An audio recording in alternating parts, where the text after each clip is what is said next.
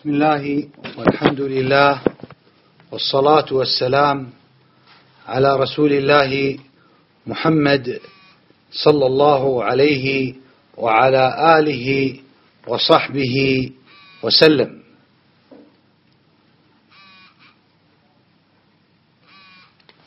هذا العنوان هو بمعنى لماذا يخص أهل الباطل هذين الإمامين ابن تيمية ابن عبد الوهاب بالنقد والتشويه.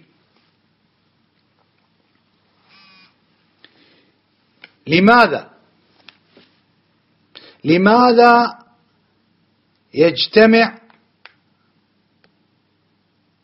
خصوم الحق من الرافضة سابي أبي بكر وعمر ومن من تأثر بالمدارس الغربية وتأثر بالعلمنة وبالطرح الليبرالي؟ لماذا يخص هؤلاء هذين الإمامين؟ لماذا يتكلم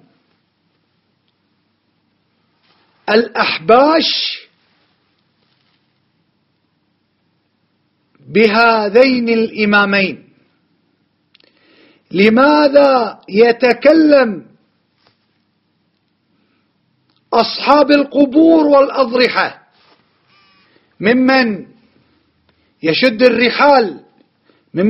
الرحال إلى عبادة القبور بالتوسل والتبرك بشيخ الإسلام؟ لماذا يخص أهل الأهواء والبدع من الخوارج وممن تشرب لقة الدماء في الطعن في شيخ الإسلام رحمه الله تعالى؟ لماذا؟ فقد يقول قائل: نعم، الرافضة هذا ظاهر، الصوفية ممن يدعو إلى شد الرحال للقبور والأضرحة، نعم. للأشاعرة والمعتزلة، نعم. ممن تأثر في أطروحات الليبرالية والديمقراطية، نعم. والذين يؤمنون بالتعددية، نعم. ولكن من يرفع لواء التكفير يطعن في شيخ الإسلام، قل هاتوا برهانكم إن كنتم صادقين. قلت لهذا وأمثاله: كتب عجيل النشمي في كتابه المعنون طب القلوب، قال وهو يثبت هذه الحقيقة أن أبو الأعلى المودودي ينقد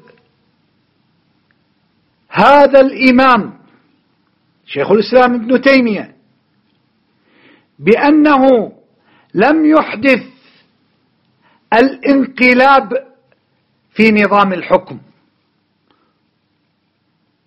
وهذه النقطة يذكرها أبو أعلى المودودي بالنقد على شيخ الإسلام ابن تيمية. أبو أعلى المودودي هو الشيخ، هو الأستاذ هو المعلم لسيد قطب، فما أكثر ما يحيل سيد في كتاباته لأبو أعلى المودودي سواء في الظلال أو في غيره، بالتعيين والتنصيص أو بالمعنى، فهو الأستاذ الأكبر، بل ذكر بأنه قد قرأ بعض كتب أبو أعلى المودودي أكثر من 30 مرة. فهذا أبو أعلى المودودي يطعن في شيخ الإسلام بأنه لم يحدث الانقلاب في نظام الحكم،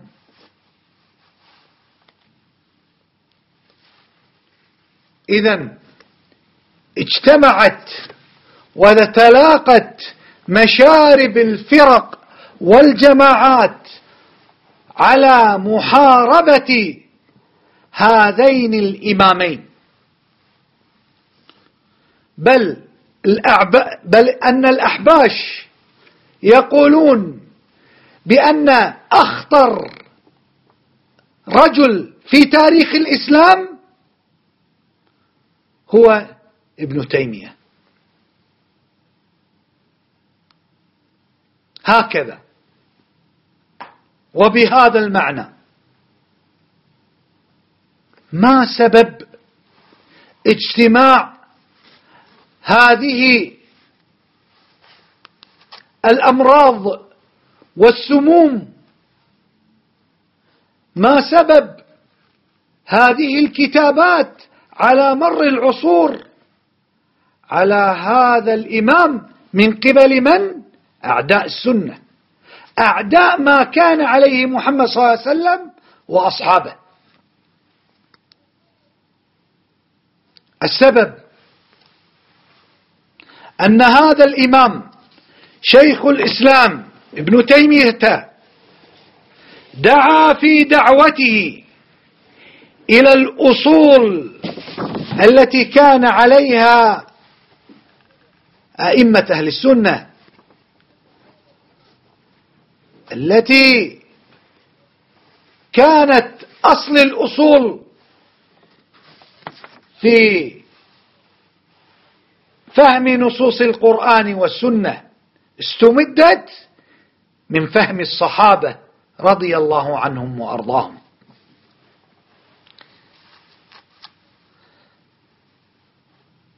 فقد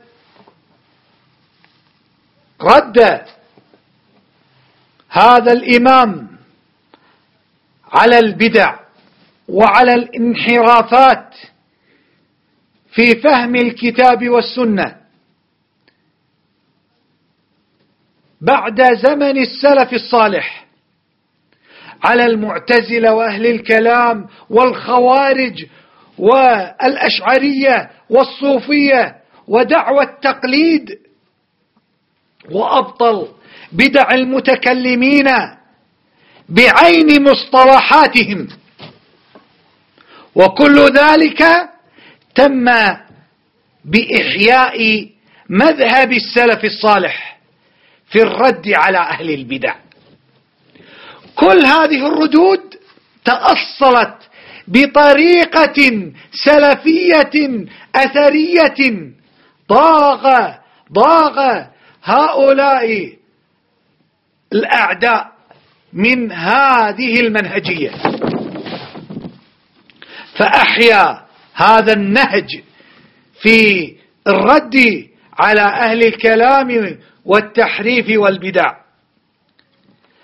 أعاد هذا الإمام إحياء الاستدلال بكلام الله وكلام النبي صلى الله عليه وسلم في كل المسائل، في كل مسائل الدين، في الفقه والاعتقاد والسلوك، فوضح أن العمل بالكتاب والسنة واجب وممكن، خلافا لمن زعم من المنحرفين أنه لا يمكن الاستدلال بالكتاب والسنة لفقد أهلية المستدل، لفقد أهلية المستدل، فجاء بنهج سلفي أثري ليسقط هذا الباطل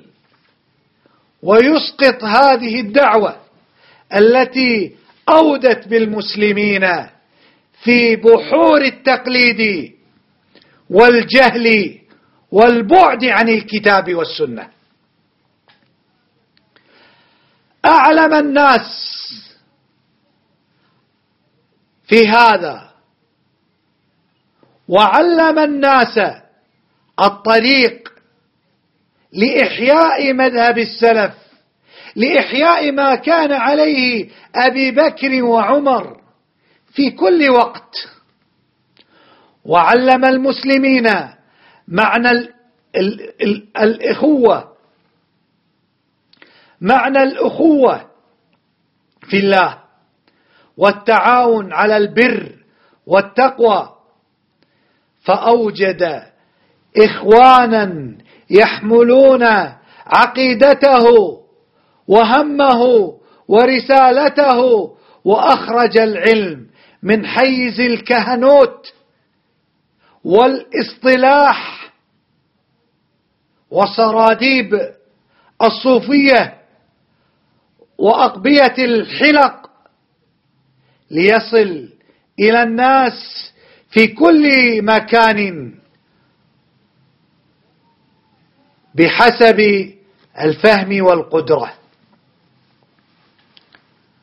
علم هذا الإمام، علم هذا الإمام أهل العلم كيف تكون الدعوة إلى السنة وإحيائها والمعنى الحق لتعلم العلم بعيدا عن الفلسفة والتكلف والاصطلاحات.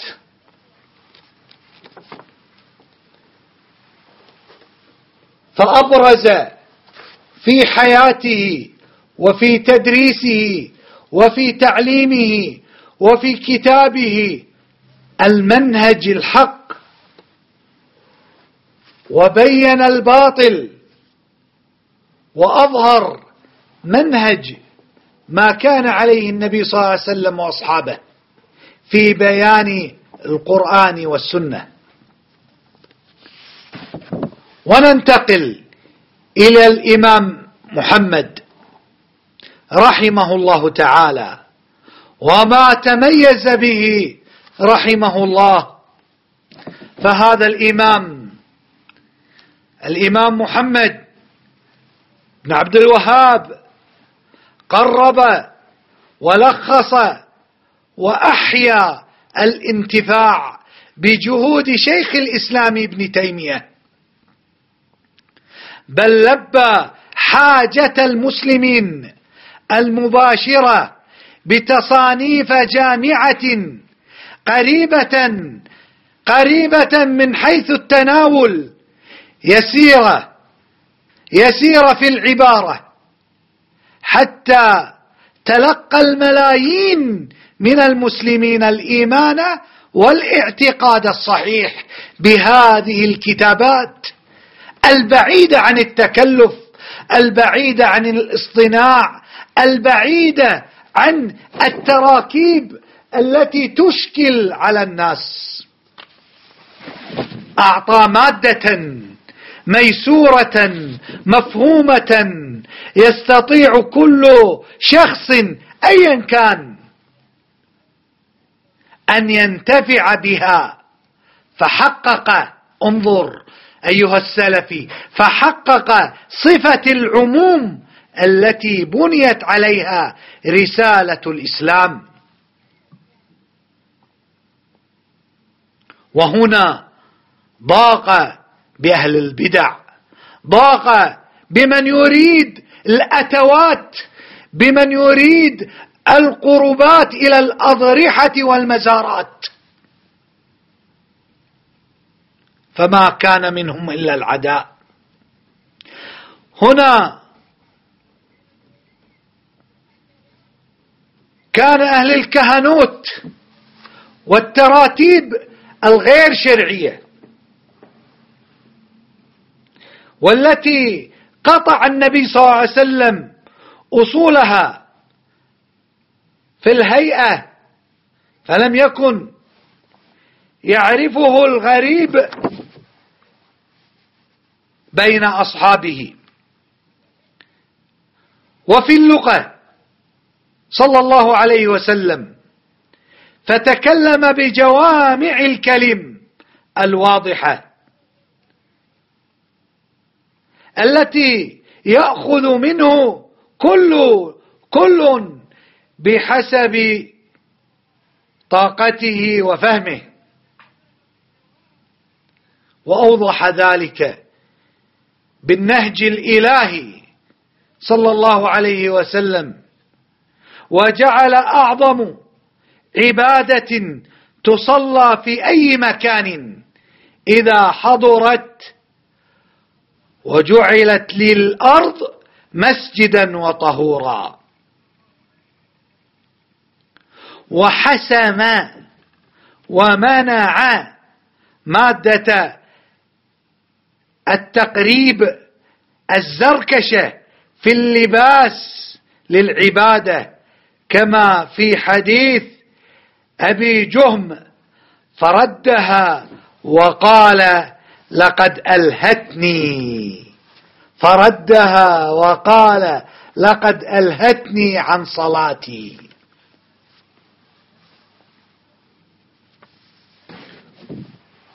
وحرم صلى الله عليه وسلم التحسين في دور العبادة في المساجد وفي المصاحف، واعتبره عليه الصلاة والسلام من علامات آخر الزمان، فنهى عن تزيين المصاحف وزخرفة المساجد،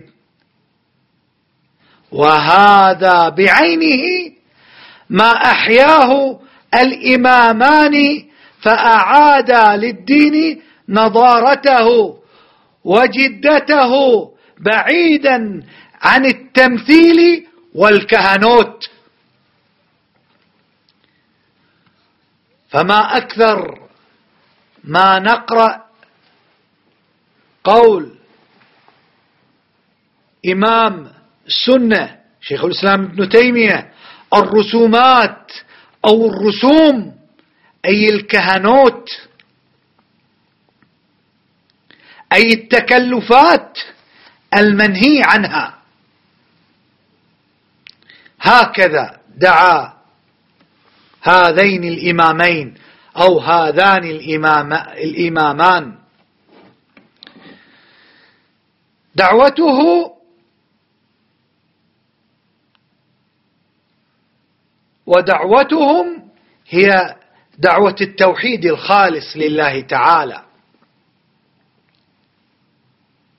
فقد دعوا إلى ذلك.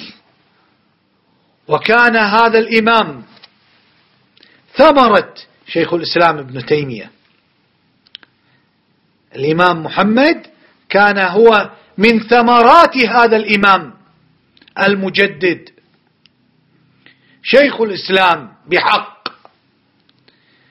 من ثمراته هذا الإمام محمد، فكانت دعوته هي الدعوة إلى التوحيد التي أثمرت قيام دولة تحكم بما أنزل الله في القرون المتأخرة في كافة الشؤون، فأعطى أعظم مثال على عظم الإصلاح الذي يتحقق بالسنة واللغة الأثرية أي اللغة السلفية، وأنه لا يمكن تحكيم الشريعة بحق إلا من خلالها.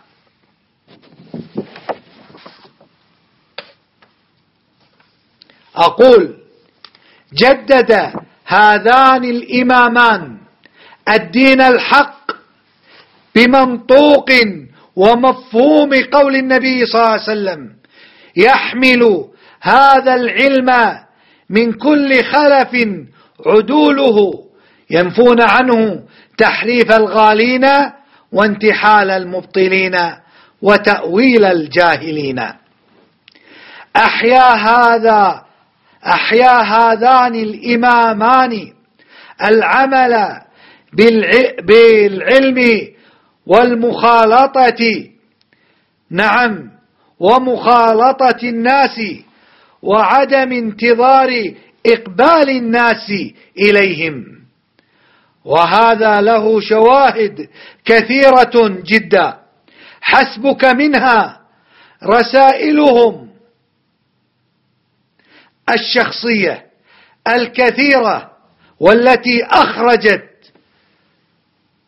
صورة طالب العلم من القيود إلى العيش مع الناس وأمرهم ونهيهم، نعم والعيش مع الناس وأمرهم بالمعروف ونهيهم عن المنكر. لذلك كان من المعلوم عن شيخ الإسلام ابن تيمية رحمه الله تعالى أنه كان يصحب تلامذته وأصحابه فيمرون على الناس في مواضعهم، لاحظ في مواضعهم، يعلمونهم دينهم.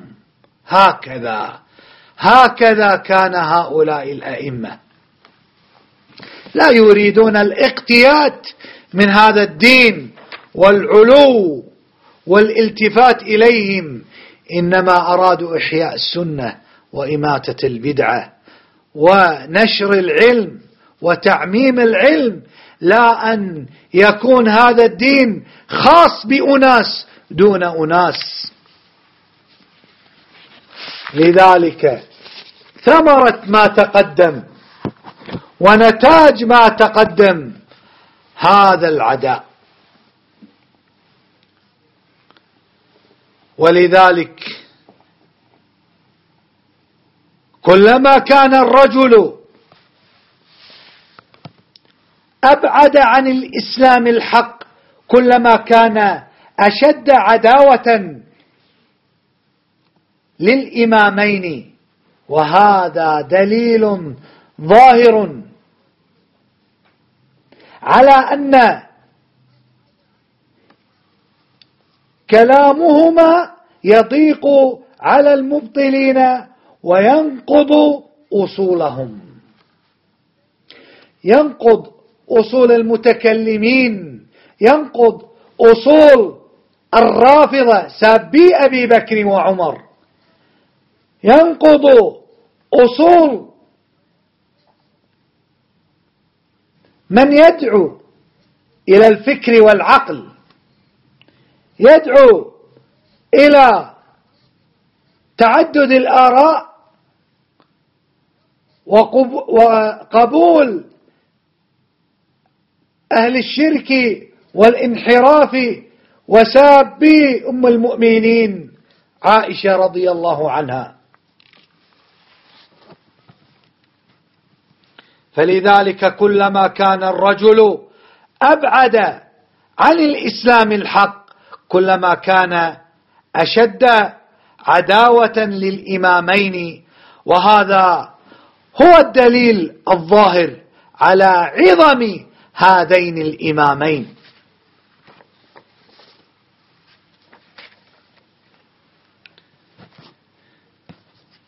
هذا الذي أثار سيد قطب، وهو إمام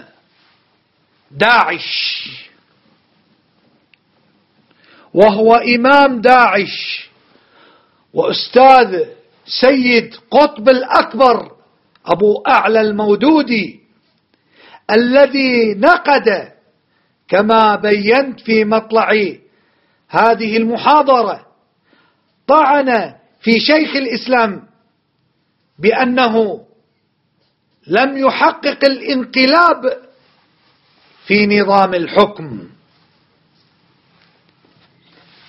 لأنه لم يكفر كما هو اعتقاد المودودي وسيد قطب والداعش. فالمدرسة الداعشية هي مدرسة تكفيرية استقت هذا الكأس من سيد قطب الذي صنعه بسموم كتاباته أبو أعلى المودودي.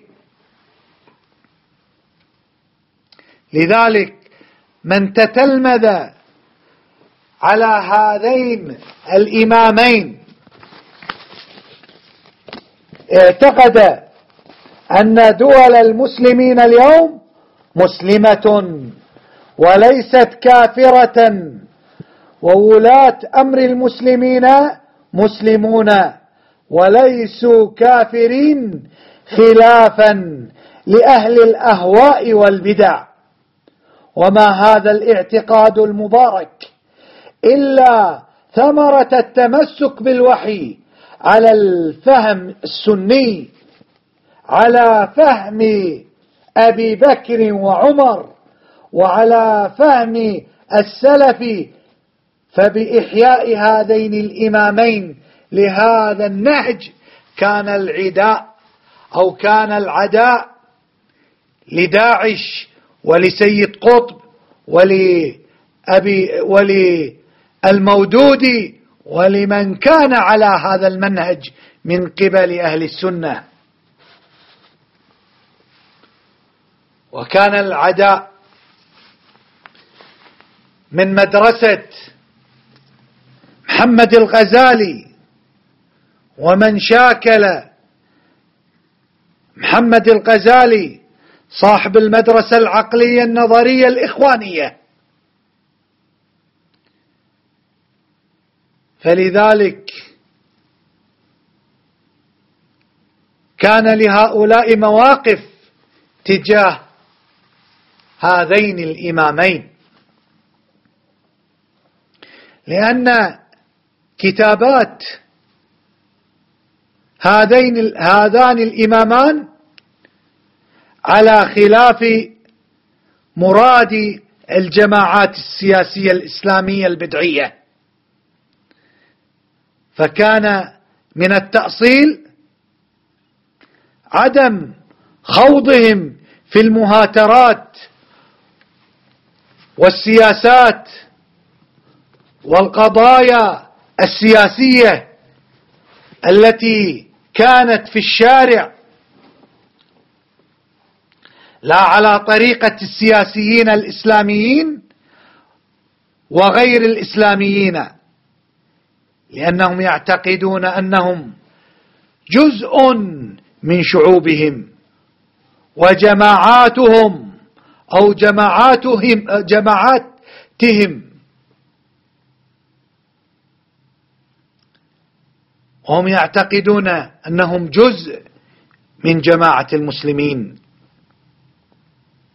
وليست هناك أغراض أو طموحات، وإنما يريدون الفوز في الجنة بتحقيق العبودية لله. لذلك كانت الراية واجعلنا للمتقين إماما، يريدون التقوى، يريدون الفوز بالآخرة، لا يريدون الكسب السياسي، لا يريدون الوصول إلى الغرار السياسي، ولا يريدون الأموال، ولا يريدون المكاسب الدنيوية. هنا المفارقة، هنا المفارقة بين دعوة الإمامين وبين هذه الدعوات السياسية التي تؤصل وتؤسس على هذا الأساس الوصول إلى القرار السياسي.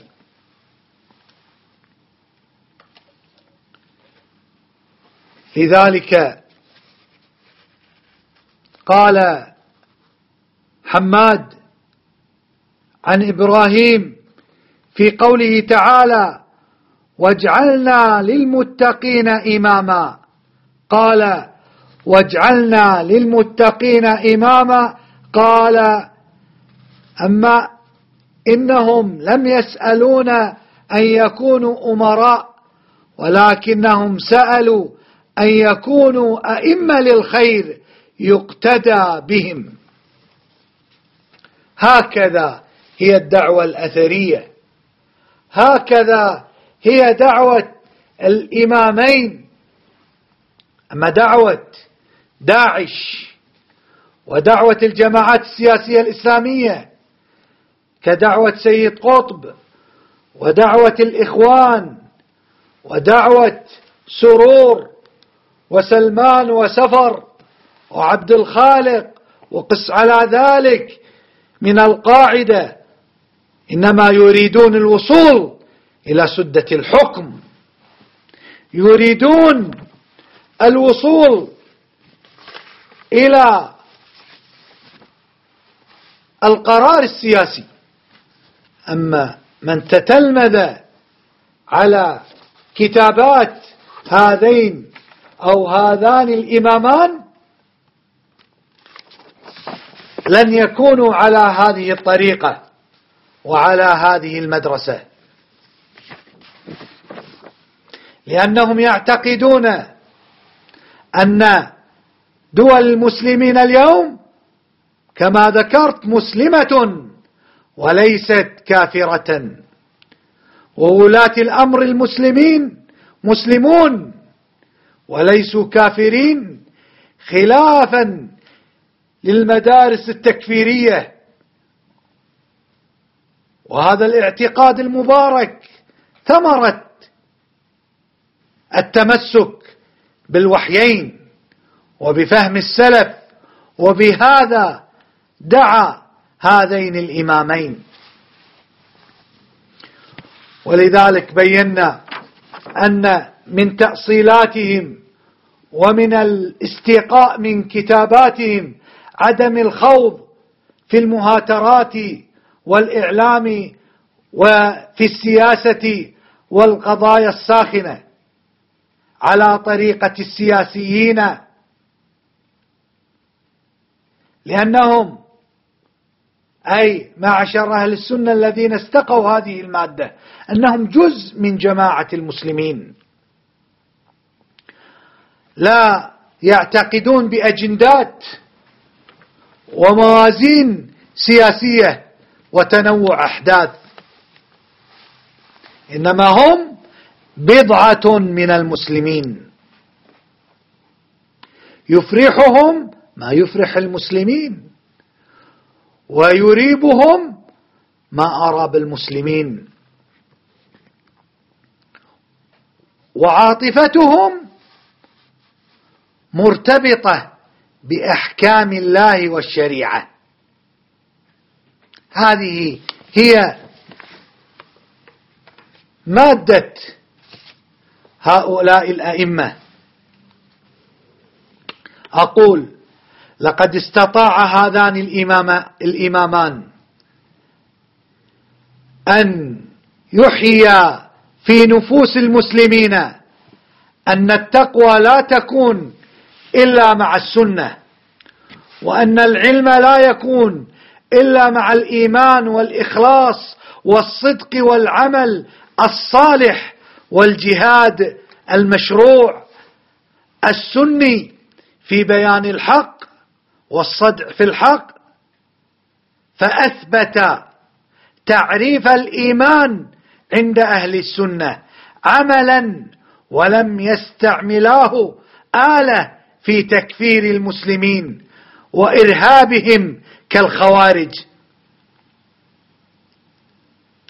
ولذلك كان يقول شيخ الإسلام: وأنتم وإن كفرتموني فلست أكفركم وإنما أعلم ما تقولونه كفرا. لاحظ، إنما يطلق التكفير على القول، كما كان إمام أهل السنة يطلق التكفير فيقول: من قال أن القرآن مخلوق فهو كافر، ولكن ما كان يكفر. هذه المقولة كفرية، ولكن ما كان يكفر الأعيان. فانظر يا من تأثر بالمدارس الداعشية، إن ابن أبي دؤاد كان يقول بخلق القرآن ويدعو لذلك، والخليفة كذلك. وقام هذا الإمام بإبطال الحجج وبين المحجة على الجهمية، إلا أنه لم يكفر الخليفة، وقد أقام الحجة وأبطل الحجج الباطلة. لماذا؟ الجواب قال بما معناه أنه قال، أعني شيخ الإسلام ابن تيمية، بأن الإمام أحمد لم يكفر بسبب الاشتباه بهذه الشبه الفاسدة، فاعتذر له ولهم بذلك ولم يكفر. ومن نقل غير ذلك فقد غلط على الإمام أحمد. وقال شيخ الإسلام: وأحمد لم يكفر أعيان القائلين بخلق القرآن. لماذا؟ بأن الأمر اشتبه عليه هذا الخليفة وهذا العالم أو الشيخ لجهله ولفساد الاستشهاد ولوجود الشبه، فعذرهم بذلك، لم يكفر كما صنع هؤلاء أبناء مدرسة المودودي وأبناء مدرسة سيد قطب ومن نتج عن هؤلاء من الداعشية ومن شاكلهم والقاعدية وقس على ذلك. أقول: لقد جهر بالحق هؤلاء الأعلام، وقاموا بإعلان الحق وصدعوا كما أمر النبي: يا أيها النبي بلغ ما أنزل إليك من ربك فاصدع بما تؤمر كنتم خير أمة أخرجت للناس تأمرون بالمعروف وتنهون عن المنكر، خلافا للدعوات والتيارات القائمة التي تبحث عن القواسم المشتركة لتجعلها منطلقا للتعاون. فلو قيل أن أهل السنة يبحثون عن القواسم التي يفترق فيها المبطلون عن الحق حتى يفضحوا هذا الباطل ويبينوا هذا الباطل، كان هذا بيان للحق ومن باب فضح الباطل وتوضيح لمن أراد الوضوح للحق.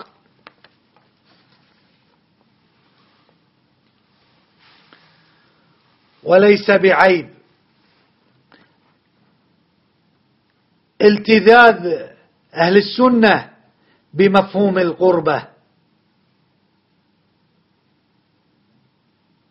وعليهم ببذل الأسباب المشروعة التي أمر بها الشرع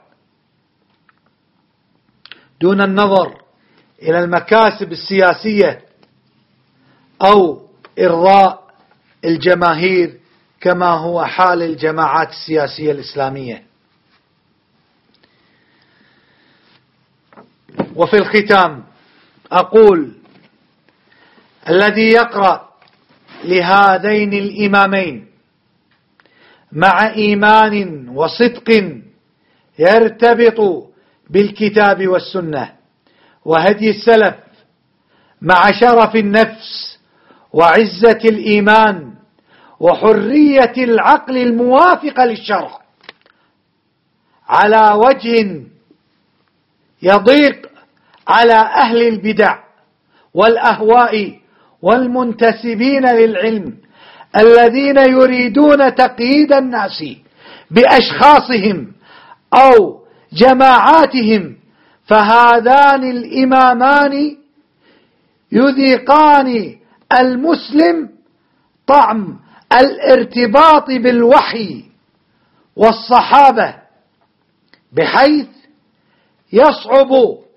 استرقاقه أو استرقاق عقله وقلبه، فيصبح صعب المراس للدعوات التي تبني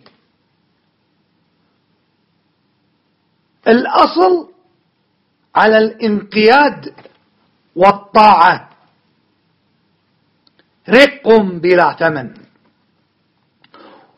والانقياد لرأي الجماهير، بل نحن نأتمر إلى أمر الله بالطاعة لله تعالى، وائتمارا لأمره وخضوعا للوحيين، فسمعا وطاعة لولاة الأمور بالمعروف، خضوعا لأمر الكتاب والسنة.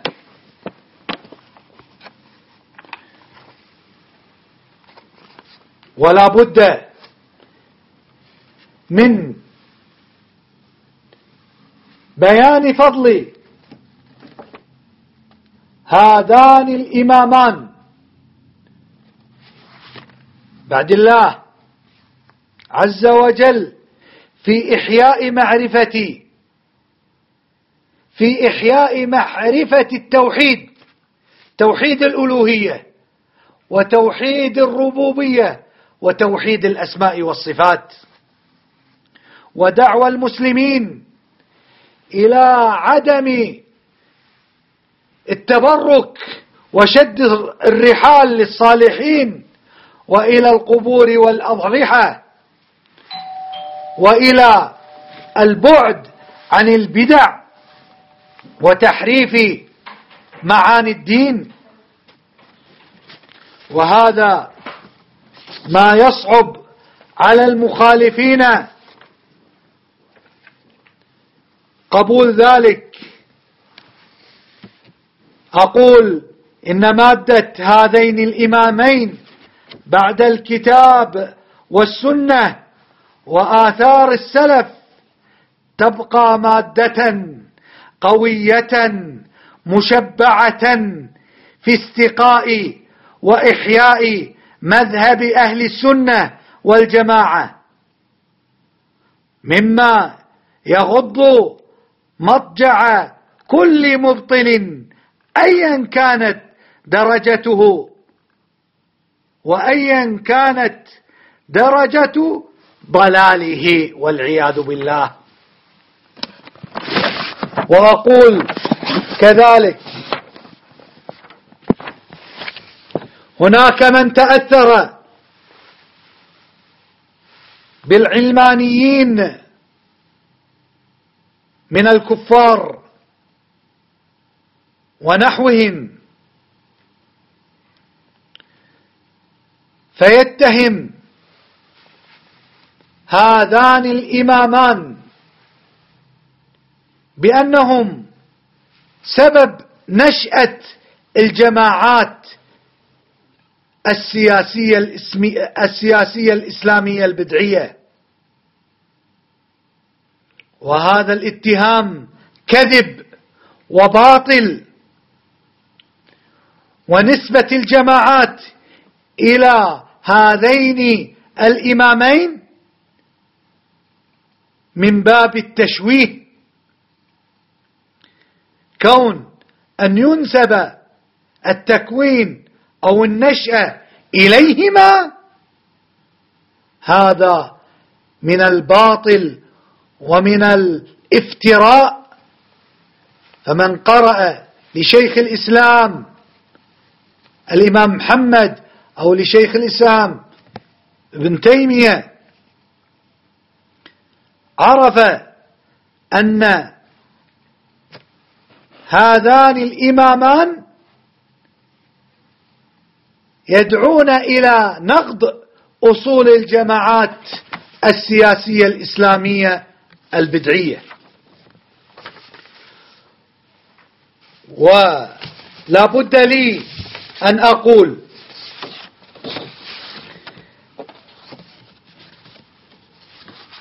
من لم يقبل الحق ابتلاه الله بقبول الباطل، هذه مقولة شيخ الإسلام.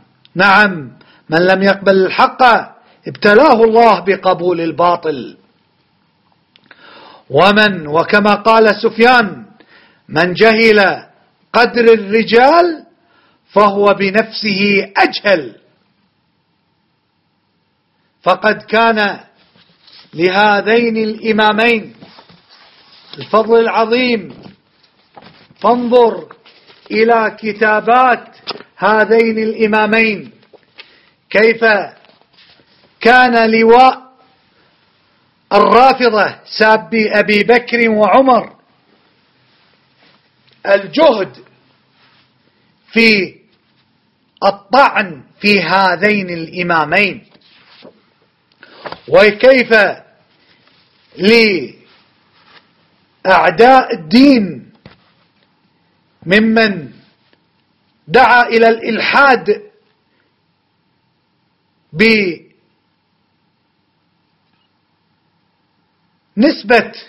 الجماعات السياسية الإسلامية إلى هذين الإمامين لتهشويه صورة هذين الإمامين. أقول كتبوا ما كتبوا، وما كانت هذه الكتابات إلا سبيل في توصيل المادة الأثرية السلفية.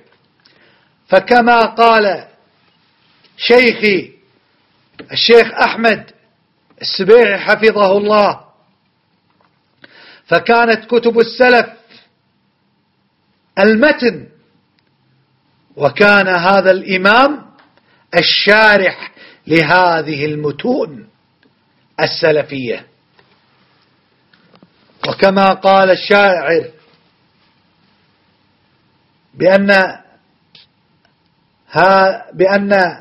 هذان الإمامان يحق فيهما قول الشاعر: كتبت وقد أيقنت يوم كتابتي بأن يدي تفنى ويبقى كتابها، فإن عملت خيرا ستجزى بمثله، وإن عملت شرا وإن عملت شرا علي حسابها. نعم، كتبت وقد أيقنت يوم كتابتي بأن يدي تفنى ويبقى كتابها، فإن عملت خيرا ستجزى بمثله، وإن عملت شرا علي حسابها. هكذا علماء السنة يعتقدون بالمسؤولية، وكل نفس بما كسبت رهينة، وكل إنسان ألزمناه طائره في عنقه، ونخرج له يوم القيامة كتابا يلقاه منشورا، اقرأ كتابك كفى بنفسك اليوم عليك حسيبا. رحم الله هذين الإمامين، وأسأل الله لهما الفردوس الأعلى، اللهم آمين. وآخر دعوانا أن الحمد لله رب العالمين.